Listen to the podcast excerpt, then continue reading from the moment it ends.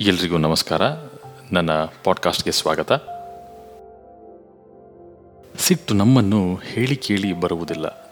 ನಾವೆಲ್ಲರೂ ಕೂಡ ಆದಷ್ಟು ಶಾಂತಚಿತ್ತರಾಗಿ ನಗು ನಗುತ್ತಾ ಬದುಕಬೇಕೆಂಬ ಹಂಬಲ ಇರುವವರು. ಆದರೆ ಯಾವ ಕ್ಷಣದಲ್ಲಿ ಯಾರ ಮಾತು ಯಾರ ಕ್ರಿಯೆ ನಮ್ಮ ಸಿಟ್ಟಿಗೆ ಕಾರಣವಾಗುತ್ತದೆಯೋ ನಮಗೆ ತಿಳಿದೇ ಇರುವುದಿಲ್ಲ. ನಾವು ಈ ರೀತಿ ನಮಗೆ ಅರಿವಿಲ್ಲದೆ ಸಿಟ್ಟುಗೊಂಡಾಗೆಲ್ಲ ಒಂದು ವಿಷಯವನ್ನು ನೆನಪಿನಲ್ಲಿ ಇರಿಸಿಕೊಳ್ಳಬೇಕು.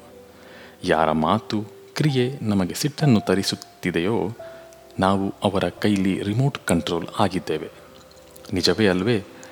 ಏನು ಮಾತಾಡಿದರೆ ನಮಗೆ ಸಿಟ್ಟು ಬರುತ್ತದೆ ಎಂದು ಅವರಿಗೆ ಅರಿವಿರುತ್ತದೆ. ಯಾವ ರೀತಿ ವರ್ತಿಸಿದರೆ ನಮ್ಮ ಸಮಾಧಾನವನ್ನು ಕಲಕಬಹುದು ಎನ್ನುವುದು ಅವರಿಗೆ ಚೆನ್ನಾಗಿ ತಿಳಿದಿರುತ್ತದೆ. ನಮ್ಮ ಮಾತು, ನಗು, ಸಿಟ್ಟು, ಸಂಕಟ ಎಲ್ಲರ ಬಟನ್ಗಳ ಮೇಲೂ ಮತ್ತೊಬ್ಬರು ಕಂಟ್ರೋಲ್ ಇರಿಸಿಕೊಳ್ಳಲು ಸಾಧ್ಯ ಎಂದಾದರೆ, ನಾವು ಒಂದು ರಿಮೋಟ್ ಕಂಟ್ರೋಲ್ ಅಷ್ಟೇ ಅಲ್ಲವೇ? ಅಲ್ಲಿಗೆ ನಮ್ಮದೇ ಆದ ಒಂದು ಅಸ್ತಿತ್ವ, ಗಟ್ಟಿತನ ಎಲ್ಲಿದೆ? ಮತ್ತೊಬ್ಬರು ಬಹಳ ಸುಲಭವಾಗಿ ನಮ್ಮೊಳಗೆ ಈ ರೀತಿಯ ಬದಲಾವಣೆಗಳನ್ನು ತರಬಹುದು ಎಂದಾದರೆ ನಮಗೆ ನಮ್ಮ ಮೇಲೆ ನಿಯಂತ್ರಣ ಇಲ್ಲ ಎನ್ನುವ ಸೂಕ್ಷ್ಮ ನಮಗೆ ಅರಿವಾಗಬೇಕು. ಮನೆಗಳಲ್ಲಿ ಸಾಮಾನ್ಯವಾಗಿ ಗಂಡ, ಹೆಂಡತಿ, ಅತ್ತೆ, ಸೊಸೆ, ಅಮ್ಮ, ಮಕ್ಕಳು ಮನೆಯೊಳತಿ ಕೆಲಸದವಳು, ಇವರ ಮಾತುಗಳ ಮಧ್ಯೆ ಸಿಟ್ಟಿನ ಚಕಮಕಿಗಳು ಆಗಾಗ ನಡೆಯುತ್ತಲೇ ಇರುತ್ತದೆ.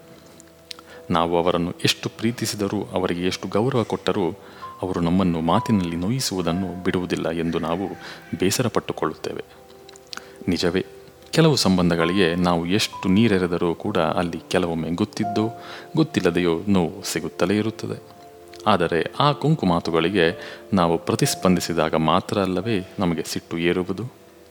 ಎದುರಿನವರ ಕುಹಕ ಚುಚ್ಚು ಮಾತುಗಳಿಗೆ ನಾವು ಲೋಕರೂಢಿಯಾಗಿ ಪ್ರತಿಸ್ಪಂದಿಸದೆ ಹೋದಾಗ ಅದು ನಮ್ಮ ಗಟ್ಟಿತನವನ್ನು ತೋರಿಸುತ್ತದೆ. ಅವರಿಗೆ ನಮ್ಮ ಈ ನಡವಳಿಕೆ ತಬ್ಬಿಬ್ಬು ಮಾಡುತ್ತದೆ.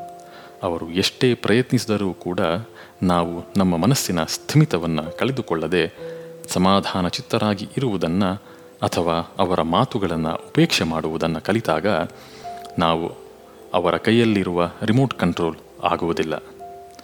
ಇದಲ್ಲವೇ ಆಂತರ್ಯದ ಗಟ್ಟಿತನ? ಯೋಚಿಸಿ ನೋಡಿ. ಈ ಪಾಡ್ಕಾಸ್ಟ್ ನಿಮಗೆ ಇಷ್ಟ ಆಗಿದ್ರೆ ಲೈಕ್ ಮಾಡಿ ಶೇರ್ ಮಾಡಿ ಕಮೆಂಟ್ ಮಾಡಿ ಅಂತ ಹೇಳ್ತಾ ಮುಂದಿನ ಸಂಚಿಕೆಯಲ್ಲಿ ಮತ್ತೆ ಭೇಟಿಯಾಗೋಣ. ವಂದನೆಗಳು.